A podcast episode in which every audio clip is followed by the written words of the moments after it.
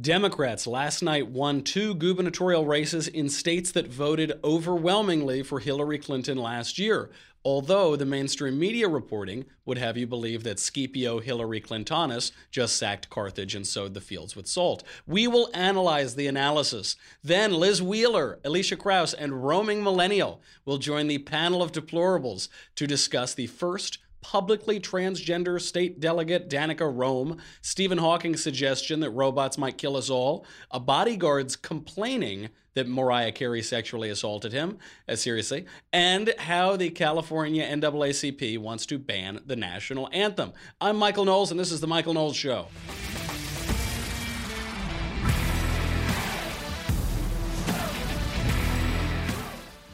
All right, we have got a lot of election analysis. It's not actually not election analysis that I'm going to do. Everyone's going to do that. I'm going to do election analysis analysis. So it's going to be a meta analysis. But we can't get to that until we we're still reeling from the 100th anniversary of communism and of the October Revolution. So we have to acknowledge a little bit of capitalism. Great capitalism news. Marshall is still going to be here. He still has a job for the next few days because we have a sponsor. We have a great sponsor that you should hear about, which is Policy Genius. I, I actually have a little uh, personal experience with this, and I, I really recommend it. If you don't have a life insurance policy, doesn't matter how young you are, especially if you have kids, get life insurance. It is not that expensive, especially if you go to Policy Genius. I understand getting life insurance is very complicated. I didn't want to look into it. I hate dealing with paperwork and having sales reps call me and try to scam me out of my money. Policy Genius takes all of that away. It, it's like TurboTax for life insurance. So, you know, if you're adult, you need it. It's so easy to put off. It's confusing. It takes forever. Uh, you, you have to speak to an agent usually just to get a quote. I hate talking to people. I but the, the, you hear uh, maybe once or twice a show I'll talk to Marshall. That is the only time I speak to him, and that is the only time I speak to anybody here. Otherwise, I, that's enough out of you, sir. Otherwise, I'm just sitting in the Ben Shapiro Show broom closet. Policy Genius, you don't have to talk to someone if you don't want to. Obviously, they have a ton of representatives available who, if you want to get a little explanation, they will lay it out to you in plain English. But if you just want to browse, you can browse, you can lurk, you can f- figure out your own policy. It lets you compare life insurance from top providers online. It takes as little as five minutes. Let's say you're a busy man like I am. Then you can just uh, do one minute for every five days, or you can do 30 seconds for every 10 days. If you find a policy that you like and you want to know more, you can talk to one of their licensed experts. But if you're just browsing, don't talk to anyone, just browse. Uh, they don't just do life insurance, you can do a lot of other stuff there um, disability insurance, renter's insurance, pet insurance, and you can compare health insurance as well. So if you need life insurance but you've been putting it off, don't put it off. Seriously, it can really affect people's lives, the lives of your family and your friends. So if you've been putting it off, try Policy Genius. Uh, you can compare life insurance online on your own terms in your own time policygenius.com because you should only be forced to speak to an agent if you have committed a federal crime. Go to policygenius.com and give them a little love because they're helping keep the lights on. So go over there. All right, that's enough about capitalism. Now we have to get to the this major loss for capitalism because Democrats won last night. Now, look, I'm probably a little older than you folks. I am old enough to remember a few months ago when Jon Ossoff was the great Democrat hope. He was running in Georgia's 6th. Democrats put $24 million into this race. This was going to be the Trump referendum. They couldn't wait. That's how every mainstream news article was billing it up in the weeks leading up to this. And then he lost. And then the Republican won, and he lost sad. This was the mainstream media coverage the next day. Democrats were so excited about this $24 million in. Here's our stake. Here's our anti Trump stake. Here were the headlines. Quote Lessons for Democrats from the Georgia election. Okay. Did Georgia congressional candidate Jon Ossoff really get roasted by his opponent? Depends how you cut the video. Quote Jon Ossoff lost but so what? It's all about the long game, Democrats. Okay, that's nice. Republicans avoid big loss by forcing runoff in Georgia House race. They avoided a big loss, you know, by winning. That's how you, that's how you avoid a big loss. All of those headlines, by the way, were just the Washington Post. Those are all just from one. D- democracy dies in darkness. Everybody. That that's just the Washington Post. Everyone else was equally uh, downplaying this major loss for Democrats and then last night, Ed Gillespie, a Republican candidate, lost in Virginia. He it's a blue state. We all thought he was going to lose. The polls showed that he was going to lose. Guess what happened? He lost. These are the headlines Washington Post. Anti Trump backlash fuels a Democratic sweep in Virginia and elections across the country. NPR, in backlash to Trump, Democrat Ralph Northam wins Virginia governor's race. That's a, backlash. That's how, that's how uh, an uh, anti Trump candidate won a state that voted for Hillary Clinton that is a blue state. CNN, Donald Trump was the big loser in Virginia. MSNBC, after election backlash, Trump's GOP is lost without a map. Only Newsweek, actually surprising. Only Newsweek offered a different view, running the headline, quote, did Trump really, really win the election? So I thought, oh, that's kind of interesting. Newsweek is the only one that's giving a nuanced. No, they were talking about the election last year. They weren't sure if Trump won the election last year. They were so they were so blinded by their shock and misery that Donald Trump lost exactly one year ago today that uh, that that was their headline today. Now, obviously, these guys are really good at getting talking points. They must. Uh, you know, I, I don't think it's only the Russians who hacked the DNC server. Obviously, it is going out to every mainstream outlet in the country that this is supposed to be evidence of the great backlash uh, there's no evidence of that. Virginia's a blue state. It's been getting bluer for a long time. Uh, it obviously voted for Hillary Clinton. If you're if you're corrupt and Democratic and blue enough to vote for Hillary Clinton, probably a lost cause. And you know, Gillespie's a fine candidate. He's run before. He's lost before. I feel bad for the guy. He was a good uh, chairman of the RNC, but uh, you know, it's a loss. There's a loss. No getting around it. As Chris Donovan from ABC News points out, though, Trump is the fifth president in a row to have his party lose both the New Jersey and Virginia governor houses in his first year in office. Five in a row in both states. That's what we saw last night. Obviously, there was never a chance the Republican was going to win in New Jersey. That was uh, that was a fait accompli. Uh, it's it's also worth noting that in Virginia, Gillespie's Democrat opponent, Northam, had a vote advantage of about 260,000 votes. So a lot of people have been like you know when you read about natural evolution darwinian evolution and all the little swamp creatures crawling out of the water onto land that's basically what's been happening in washington d.c to northern virginia. So uh, alas alas too bad for ed. Um, amazing to look at the a difference in coverage though because that that was the big winner last night. The big winner last night wasn't Northam, wasn't the Democrat in New Jersey, wasn't even the state house delegates in Virginia. The big winner was the mainstream media narrative. What a night for them for the first time in now over a year they've had their narrative justified for an evening. Congratulations, good for you. Uh, Virginia, by the way, also elected one of the first publicly transgender candidates in the country. Democrat Danica Roem. Danica Roem is a man who has transitioned to look like a woman over Republican Bob Marshall, very socially conservative candidate who had uh, put forward a bathroom bill. The bathroom bill, you know, those awful, terrible, bigoted laws that say that men should use the men's room and women should use the women's room. Uh, here, here is a clip of that candidate, Danica Roem.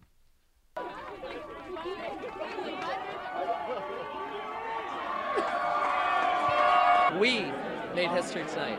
We, people in Prince William County and Manassas Park, made history tonight.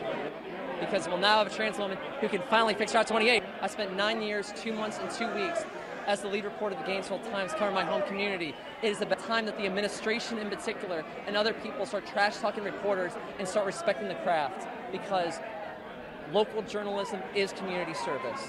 It is public service. And the people of the 13th district just voted to elect and send a reporter down to Richmond. I'll always be a reporter before I'm a politician. On the trans part there, yeah, yeah, I am a transgender woman. We won because I am a transgender woman, because I am a reporter, because I am a lifelong resident of Manassas, because of my inherent identifiers, not despite them. I never ran away from them. I championed them, and because of that, yeah, Prince William County is no is now more inclusive than it was before this election. There it is. I'm actually really shocked. It's really a sad loss in the culture war, obviously, that the voters of Virginia would consider electing a journalist to any office. Really upsetting. That's not good. Uh, any anybody who's worked in uh, in news like that is. Uh, just by definition, disqualified from holding any office in government. Uh, it is a little strange, obviously, that uh, if, if, for those who can't see the clip there, it, obviously this person is a man who uh, dresses like a woman and has long hair. We had Blair White, friend of the show, came on a few weeks ago and said uh, gender dysphoria is clearly a mental illness. It's a, uh, a, psychological affliction, although mental illness is probably a prerequisite for holding political office anyway, so that doesn't bother me too much. But all of this to say, it, it, doesn't seem to me a shock that a state that elected a man who looks like a woman, uh, basically on the platform of looking like a woman, uh, would would not vote for George W. Bush's Republican National Committee Chairman Ed Gillespie. this is not you know uh, earth earth shattering stuff here. Um, there there is also another point to consider, which is that Democrats are less popular. According to a recent poll, than they have been in 25 years, than they've been in a quarter of a century. I'm a little torn on this CNN just uh, did this poll and they found out that Democrat approval ratings is down to about 30%, the lowest in a quarter of a century. But if CNN is reporting it, then doesn't it mean that that is fake news and Democrats are very popular? I don't know. I, am caught in a real paradox here. Um, according to this poll, 30, 37% of Americans hold a favorable view of Democrats. This is down from 45% in March a precipitous drop. Uh, it's down from 62% the day that Barack Obama was elected the first time. Doesn't seem to me a, a, a, random chance or a random coincidence that the high point of Democratic popularity was the day Barack Obama was elected. It's been sliding down steadily ever since. Republicans are also unpopular now. They're about 30 or 31%. But the thing to point out here is over that same period, Republicans have never been higher than 48% approval, and yet they've won massive victories in elections across the country. So I, it, it's uh, one has to wonder what that says about public approval ratings, according to these opinion polls, for Democrats versus what they say about Republicans. Republicans have been able to win major victories during this point, Democrats not so much. We'll see if this election in Virginia and New Jersey has any anything to say about the upcoming elections. For that, we'll have to bring on our panel for analysis. We have, for the first time, very lucky to have from OAN Liz Wheeler. We have from the YouTubes our favorite, our you know she's been with us since the beginning beginning, roaming millennial, and the Daily Wire's very own Elisha Krauss. Ladies, thank you for being here. Liz, was last night a referendum on Donald Trump? No, I don't think so. I don't think by any stretch it was a good thing for Donald Trump. It wasn't a win for him, but it wasn't a win for the American people either. We elected these radical leftist candidates. They're left on abortion, they're left on taxes, they're left on foreign policy, they're left on immigration it's not a win, but I think we make a mistake with all these hot takes, and anybody on Twitter certainly saw a bunch of those last night. We make a mistake generalizing the results of these elections and assuming that they mean something for what's going to come next year. They don't necessarily. You talked about that fact that five, the five last presidents of the United States have lost both the New Jersey governorship and the Virginia governorship. This is not uh, as unprecedented as Democrats would have you believe. And they also always lose uh, seats. They lose seats in their midterms, right? They, it, th- this is just a, a, matter of course. Um, the question is, how bad will it be, I guess? Uh, roaming, who is happier about the loss last night? President Trump's critics on the left or President Trump's critics on the right? Oh, I think President Trump's critics on the left for sure. I mean, I think they're both happy, but what I've noticed is that the mainstream media and you know leftist pundits they're trying to compare this to the quote shellacking that Obama received with the whole Tea Party elections during the uh, the midterms, and it's just it's just not comparable. This was an off year election, and you know, like you said, people are toting it as this like this turnaround. We're going to see like you know the, the resistance is coming.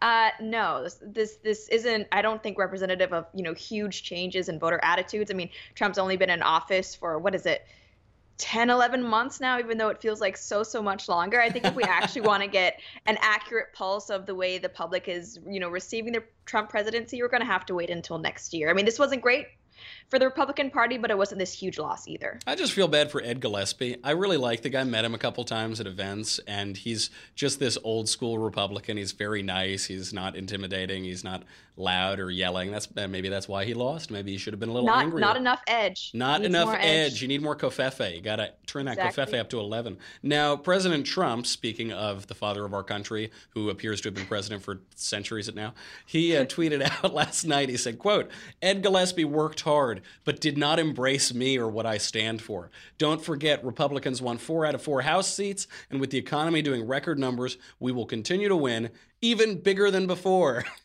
uh, Elisha, Is Trump throwing his own guys under the bus here? Um, what happened yes. to loyalty, huh? Yes, he is. And if he was so right, then how come his candidate didn't win in that special election down south? I mean, hate to break it to him, but just because he endorses somebody doesn't mean that they're going to win, or just because someone hugs close to him doesn't mean that they're going to win either. Uh, I think that uh, New York and New Jersey races do not surprise me at all. The, it, it looks like in Virginia, I'm kind of a geek when it comes to the numbers, when it comes to campaigns and the turnout and the type of people that turned out to vote and how often those people vote.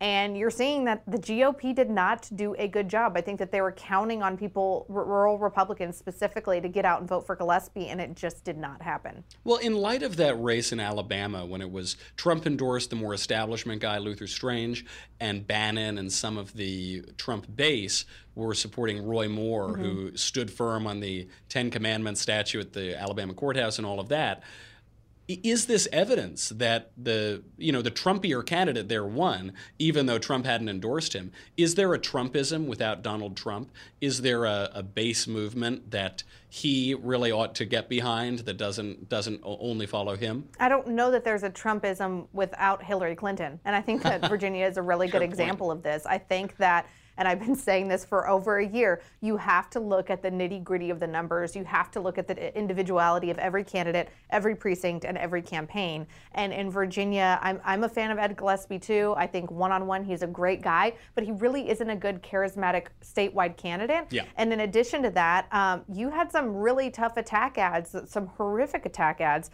that we've seen that the Democrats are, are apparently apparently going to continue to double down on. And those worked in the northern areas of Virginia Where it's really all DC Beltway workers that live across the river and then vote Democrat. I know, and I think love trumps hate. I actually never understood how they, the left, uses that slogan as an anti-Trump thing. It would seem to me that's a pro-Trump statement. Where I love Trump's hate, uh, but unfortunately, didn't Trump hate last night with those ridiculous ads? Conservatives mowing down little brown children in trucks, not what we saw in New York City a couple weeks ago. How about this transgender candidate, Liz? Is there is it a little strange here? Gender dysphoria is obviously a psychological affliction. Uh, is it uh, is is mental illness just an occupational hazard of politics? What should be our takeaway from this election? Well, I, I think the takeaway with this transgender candidate is first of all, I don't care how someone identifies at all. You can identify as a multi-gender unicorn cat if you want. If you want to scale back the role of government in our country, then I will support you. But that right there is the difference between the Republican Party and the Democratic Party. Republicans want to elect people based off of the principles and the policies that they stand for. Democrats want us do. to vote for people. Right, exactly. Democrats want us to vote for people on their identity furthermore, this is funny to me actually that women's groups, especially on Twitter, I think Planned Parenthood and NARAL, some of the other liberal feminist groups are actually celebrating this as a victory for women. And they can't even, it's not even a real woman here. This is a man who feels like a woman, who is dressing like a woman, and somehow that is supposed to be a victory for women. How dare you? I can't believe we would allow such now I have the bigotry on Shania this Twain show. song in my head, which is never a bad thing. right. Roaming, what is uh, the what what is the takeaway here in terms of the culture? Right now, people seem to suggest the left is suggesting that transgenderism is the new civil rights frontier. You know, uh, black people were excluded from many political institutions, then they were allowed in, and that was a great victory. Women were excluded, that's a great victory. But it, it is mainstreaming this sort of delusion, mainstreaming uh, illusory feelings about what one is uh, physically or metaphysically. Is that the next civil rights frontier? I mean, it, this is a hard issue to talk about because, on the one hand, I'm very sympathetic to people who suffer from gender dysphoria. I can't imagine what that must be like. That's, you know, it's, it's a terrible, terrible mental issue. And I, I really, really think that, you know, people who are afflicted with that, uh, they deserve our compassion. Because Plus, that's we're all hard thing to pals with through. Blair White. Right. And but at the same time, I feel like people, especially on the left, the progressive group, they're trying to normalize this, you know, paint this as just perhaps even like as you know, something like, oh, another sexual orientation, no big deal, very common, and it's not. And what I'm what I'm really worried uh, about this is how you know the uh, I think her is it pronounced Rome? I'm not really even sure. Um, you know, I don't have any roaming, problem. roaming millennial is I think I don't know. You would Yeah. know better than I would. Um, but yeah, so you know, with her, I don't have an issue with her being transgender. I mean, if you know she has good policy suggestions and you know she's committed to serving her constituency. But when you, I mean, spoiler alert, she doesn't. there- well, just that clip right there. I mean, she made it all about identity politics. She said that, yeah, you know, I'm I'm a trans woman and a journalist, and I won because of that, and all of that. And I think that's really the wrong message to be sending to people. That you know, not only is transgenderism something that we should be tolerant of and accepting toward in society, but we should actually be actively voting for people because they are trans. I mean, that that doesn't seem like a healthy stance to take toward any mental issue, not just transgenderism. I mean, like I won because I have clinical depression. That that doesn't sound right, and it, it's the same thing for transgenderism. I'm not sure why we're glamorizing it. Plus, whatever you think about transgenderism, obviously we should never support sending journalists to our elected institutions. Right, and I'm actually upset with you because you stole my journalism joke about that was I was Beat you to it. edge queen. No, and- sad. Yeah. To quote a great man, sad. Okay, we listen, guys. I know this. This might be the most Covfefe panel I have had on in months. I know you want to see more. We have a lot more to talk about. We have to talk about Mariah Carey sexually assaulting people or something, and Stephen Hawking predicting the end of the world, and that racist national anthem of ours. But if you don't subscribe, then you can't see any of it. Sorry, Buster. Thank you to everyone who does subscribe. We appreciate it. Helps keep the lights on, keeps Covfefe in our cup. Uh, if you don't, go to dailywire.com. And uh, and by the way, the reason you're going to want to subscribe right now is the conversation is coming up. Be sure to tune in to our next episode of the conversation. It's Tuesday, November 14th, 5 p.m. Eastern, 2 p.m. Pacific, and it's featuring little old me, yours truly.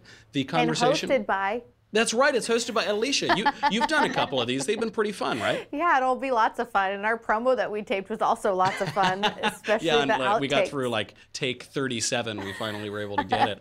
Mainly because of you. I mean, I'm always professional. I know. I'm. I try. I pride myself on never being professional.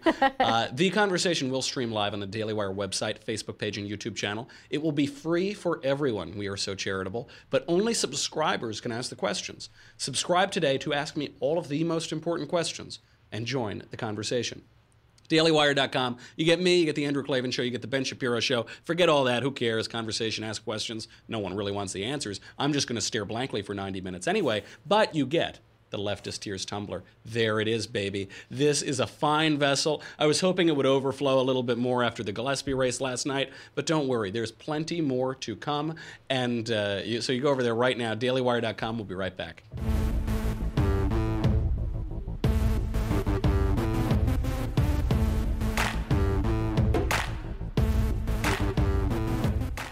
Stephen Hawking. He is, you remember Stephen Hawking. He is predicting, quote, AI, artificial intelligence, could be the worst event in the history of our civilization. You know, some say the world will end in Wired, some say in Vice. From all the gadgets I've acquired, I hold with those who favor Wired. But if the droids are fair and nice, I think I've seen enough decay to know that for debasement, Vice is A-OK and will suffice. Roaming, should we fear our robot overlords? Are we just Luddites afraid of change and progress?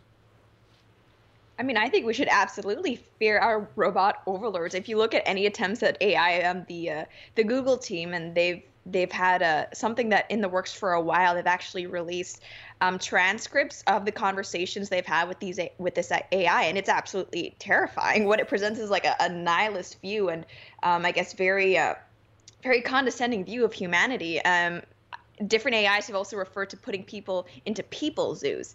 Um, I mean, if, if we're creating something that's logical, fact based, I don't see why it would have any reason to not go completely Skynet on all of us.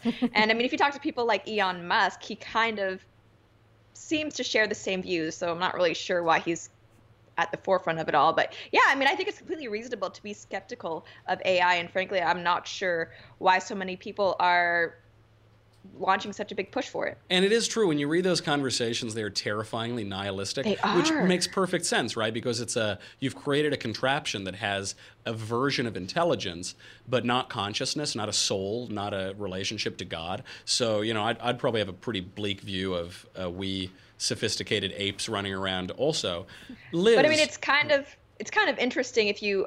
Whenever I talk to atheists, they often bring up why would God create something that He knew was so awful, that that wouldn't obey Him, that would kind of just go against His His desires. And I mean, aren't we doing the exact same thing with AI at this point? Mm. Plus, also, freedom is a good per se, you know. So, wh- whereas a conscious being can have will, and uh, a loving God might give us freedom per se, we're just all making sex robots, you know. Because that's really what civilization. it's going to be over anyway once we get the sex robots. So, well, Right. well, I guess if they're going to shoot us too so bad, uh, Liz, why the, the tech guys are all afraid of AI, um, as as Roaming points out, Elon Musk and all the rest of them.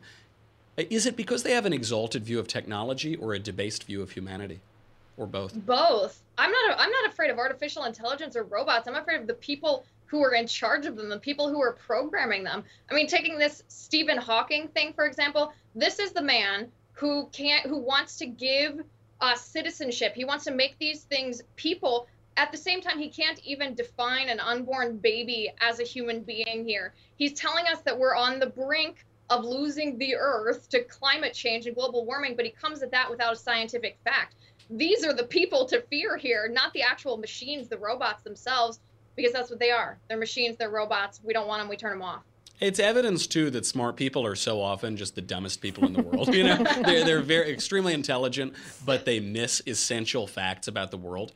Uh, Elisha, would it be possible to stop the advancement of artificial intelligence, uh, even even if we wanted to? Not without the Avengers. I mean, I saw Age of Ultron. I don't know about everybody else, but I, I don't know. I'm definitely Team Elon here, and I'm not Team Elon on too much because I don't like Teslas or how they take my uh, taxpayer-funded money to, you know, stay in the black. But That's you know, just he and Mark Zuckerberg got into that. this a little bit ago, and and I am Team Elon. That I, be careful of the robot overlords, and I agree with Liz. I don't really trust the robots themselves or the people that made them and their ability to shut them down. But I mean, let's be honest. Google and every and Apple and everybody already knows what's happening anyway because of our watches that we wear and our iPhones that we keep with us at all times. That's true. Even Roombas, they discovered even Roombas are keeping track of your uh, your housing plans. So just can't trust anything, not even the beloved Roomba.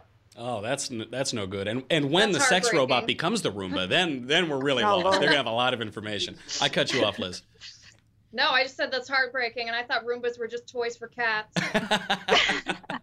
yeah, that uh, Nothing is sacred anymore. I, I am Nothing. glad to hear Elisha too that you're you're not on Team Elon mostly because that oh, I don't care how much they try to make environmentally friendly cars seem cool. They aren't cool. The only cool hybrid is a Lamborghini that burns gasoline and motor oil. That is a cool hybrid. Nothing else is cool. Stop pretending. Okay, let's move on to sexual harassment. Finally, we get a little sex. So there's all this stuff about Kevin Spacey. He sexually harassed some 18 year old in Nantucket or Fire Island or who knows, like places that are made for sexual harassment and crazy summer parties and all of this. But th- those are the serious allegations. Here's a, here's a much more important one. Mariah Carey's former bodyguard is accusing her of sexual harassment. According to page six, Carey, quote, beckoned him to her hotel room where she was dressed in sheer lingerie, and then she performed sexual acts with the intent that they be viewed by the bodyguard. I, I'm almost getting choked up reading this harrowing account of this awful assault and harassment. I can't believe in 2017 America. People, though, never believe male victims. Why do we treat male sexual harassment differently than female sexual harassment? Well, I think it's part of our societal instinct to regard men as always being the predators, as always being the aggressors, um, you know, the the ones who are out there looking for sex, and then you know, us gentle women folk are just the you know the, the delicate flowers who can either choose to accept or reject the advances. I think it's very modern of Mariah to you know try and bridge that gap in the sexual harassment cases. You know, it's very very progressive. Women can do everything. Um, but I think this is kind of representative of the larger problem we're seeing in Hollywood of just abuse of power. You know, people who are in these positions where they're, you know, they're someone's boss, they're in charge of them financially, whatever, kind of um, breaking that trust that exists between a boss and employer, subordinate and their superior. And I mean, if, if it's true that this happened, this is this is really too bad. It's unfortunate, and uh, hope it wasn't too scarring for the bodyguard because I'm not I'm not sure when exactly this was alleged to happen, but Mariah now in see-through lingerie. I don't, I don't know. I don't know. Fair enough. I you know, I guess I'll take the radical position here that I don't think it is possible for a big, strong bodyguard to be sexually harassed by Mariah Carey. I know this is radical in 2017, but there is this double standard, you know, and you But always is that hear- is that image not harassing to the eyes? It, well, it could be. I haven't seen Mariah in a while. You're right. I'm thinking of like 2002, 2003. But you're right. I mean, 2017, that could be a lot. Um, Elisha, there's this double standard. Mm-hmm. You know, uh, the teacher, the cute blonde teacher, uh, has sex with a 15 or 16 year old male student, and all of the guys say, "Oh, where were those teachers when I was in school?" Uh, but it, should there be a double standard? Are male and female views of sexuality different? Uh, male and female views and instincts and just the way that we were sorry made by god are definitely different. I think we're triggered by different things. We're turned on by different things. We're turned, turned off by different things. And um, i think that the study of this the new york times actually believe it or not had an interesting piece about this that unlike other crimes uh, sexual predators or men that are accused of rape is very different and cannot be broken down by race, ethnicity, financial background, upbringing, etc. But the two things that are typically known is that when they come to power, they feel more empowered to do things and get away mm. with it, and when they're surrounded by other people that are guilty of the same thing. And I think that that's what we've seen in this Hollywood culture that it wasn't just Harvey Weinstein, it was other people around him. And if they looked at Harvey and said, "Oh, well, he can get away with it, why can't I?" then that kind of creates a, a really bad snowball effect of one guy doing it and then another guy doing it and thinking that they can get away with it, and that's what creates more victims and, and more predators. And uh, Mariah Carey. I've never thought of lumping Mariah Carey, Kevin Spacey, and Harvey Weinstein into any bucket, you know, together. But I mean, can we claim harassment for her New York, you know, New York Times Square New Year's Eve yeah, I was certainly triggered, uh, possibly harassed. All right, well, poor Mariah, poor bodyguard. You know, I hope I hope he recovers from the trauma. Uh, our hearts go out to him. Uh, the California NAACP. The California NAACP is now claiming that the national anthem is racist. According to CA XYZ LMNOP president Alice Huffman, quote, this song is wrong.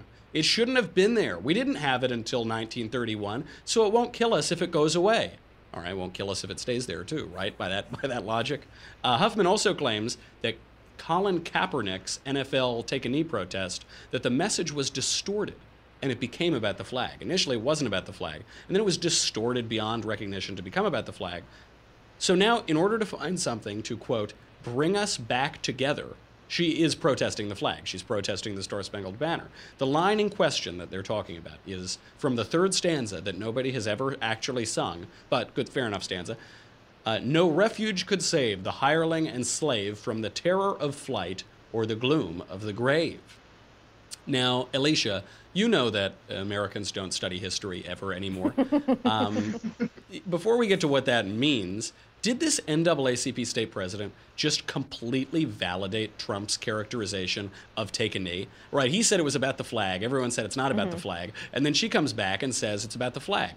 Is the Kaepernick protest a protest of the American flag and therefore the country that symbolizes? Well, absolutely, and I think it always has been. And I think that Kaepernick and lots of people that jumped to defend him were trying to be like, oh, no, no, no, no, it's not an insult to the military. It's about Trump. Or no, no, no, no, no, it's not about the flag. It's about Trump. But it just goes to show, like you said, they don't study American history and they don't understand the basics or the fundamentals of the flag or what it stands for, mm-hmm. and that it doesn't matter who's in the White House. The eight years of Obama, I didn't like that guy either, but I still, you know, pledged allegiance to the flag and sang the national anthem at every public event or ball game I went to.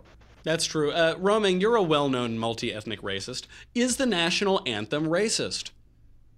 No, I, I, don't think so. And you know, it, it's kind of great because Trump will come out and he'll say these like ridiculous things, like, you know, first it's the Confederate monuments, then, you know, was it going to be the White House next? And like, as crazy as those are, they prove him right. Yeah, it's. It's, it's, the you know the most uncanny thing. And i think with this it's really it really just is hysteria. I mean if you look at how the anthem is sung right now there's absolutely nothing racist in it. I mean a, a stanza that's not included that most like 99% of people i would rate wager don't know about versus you know what the what the anthem has come to mean to so many people across the country. I, I think it is just ridiculous that they're that they would even think that this would be a good idea. I mean, like you can say that we didn't have it before 1930. Well, like what's what's the big deal? I mean, we didn't have women's suffrage. You know, we didn't have like just because it, it hasn't existed for the entirety of the nation's history, that doesn't mean that it's not important to it anymore. I, am not sure what even argument they're trying to make with that. Of course, and, and the poem, by the way, the Defense of Fort McHenry, was written in 1814 about the War of 1812, mm-hmm. and uh, this point, you know, on this point of the the third stanza, uh, people don't don't know what it means, and I don't mean that like I know what it means. Nobody knows what it means because Francis Scott Key, who wrote it, never told anyone what it means.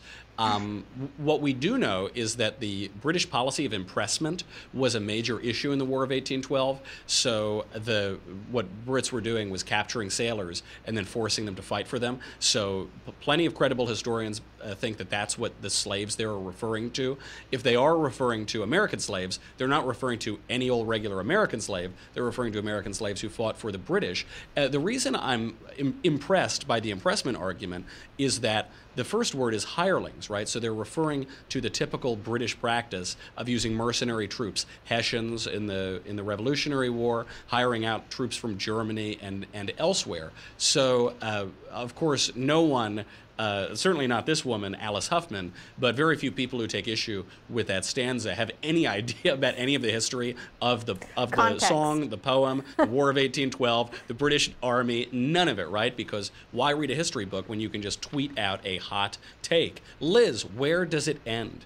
Does it end, as roaming suggests, with taking down statues of Washington? You know, if we're going to ban every person, place, and thing that falls short of the glory of God, then we're not, we're only going to be left with Jesus. And look what they did to Jesus. The only guy we'll be left with is Jesus. Look, at they didn't treat him very well. Does this is Trump say- right? I don't know. I was just going to say I don't think that we are uh, that the glory of God is not under attack too. Just look at what happened after the Sutherland Springs shooting. Liberals all over Twitter, even our elected representatives, were attacking prayer. They were attacking Christians who said that we were going to pray for these people. The only thing that our nation can do after a tragedy like this. Yeah, this is not this is not about patriotism. I'm going to go back to the point that you made about distinguishing what uh, what Colin Kaepernick's original take a knee protest was about if you ask any one of those players, not one in 10 would actually know what they're protesting because it morphs. It morphs from Colin Kaepernick's original protest of police brutality, which we know is a false narrative, to being about the flag because America is inherently racist and white supremacist and the patriarchy. Mhm. And then it morphs again into just hatred of Trump. They're going to latch onto anything they can to take Trump down because that's what they want to do. And if they have to instill anti Americanism to do it, they're going to create it wherever they can. You know, we've we talked a lot yesterday on the hundredth anniversary of the Russian Revolution, of the October Revolution, about useful idiots, and we see them galore here. Useful idiots, and idiots in part not because they're unintelligent, but because they're absolutely ignorant and uncurious about the things that they're shrieking and hysterical over. Ladies. I wish I could keep you on the panel all day and for all the rest of the panels because instead I'm going to have to talk to Jacob Berry or somebody. Thank you for being here. We have for the first time OAN's Liz Wheeler. We have from the YouTube's Roaming Millennial, Daily Wire's Elisha Krauss. All right, everybody, that is our entire show today. Get all of your mailbag questions in. I will change your lives tomorrow, so uh, make sure that you uh, uh, send them all in. And uh, by the way, go and subscribe to Another Kingdom. We have over 500, I think, reviews at this point. Um, we I, I got one negative review. I have one negative review so far on my performance of Andrew Klavan's new story, Another Kingdom, and it was pretty brutal. I'm almost positive that it was written by my third cousin once removed, Hillary Clinton. That's all I can conclude from it. But uh, please go over there. It's Andrew Klavan's Another Kingdom. You can get it on iTunes, Stitcher. Uh, Podbay, I don't know, all those places that you kids download podcasts. And please subscribe and leave a review. It really helps us out. And uh, then, as Hollywood lays in ruins of uh, buildings and studios and bathrobes, we will, uh, as conservatives, be able to build it up with decent art and literature and culture again. So please do that. Tune in tomorrow. I'm Michael Knowles. This is The Michael Knowles Show. I'll see you tomorrow.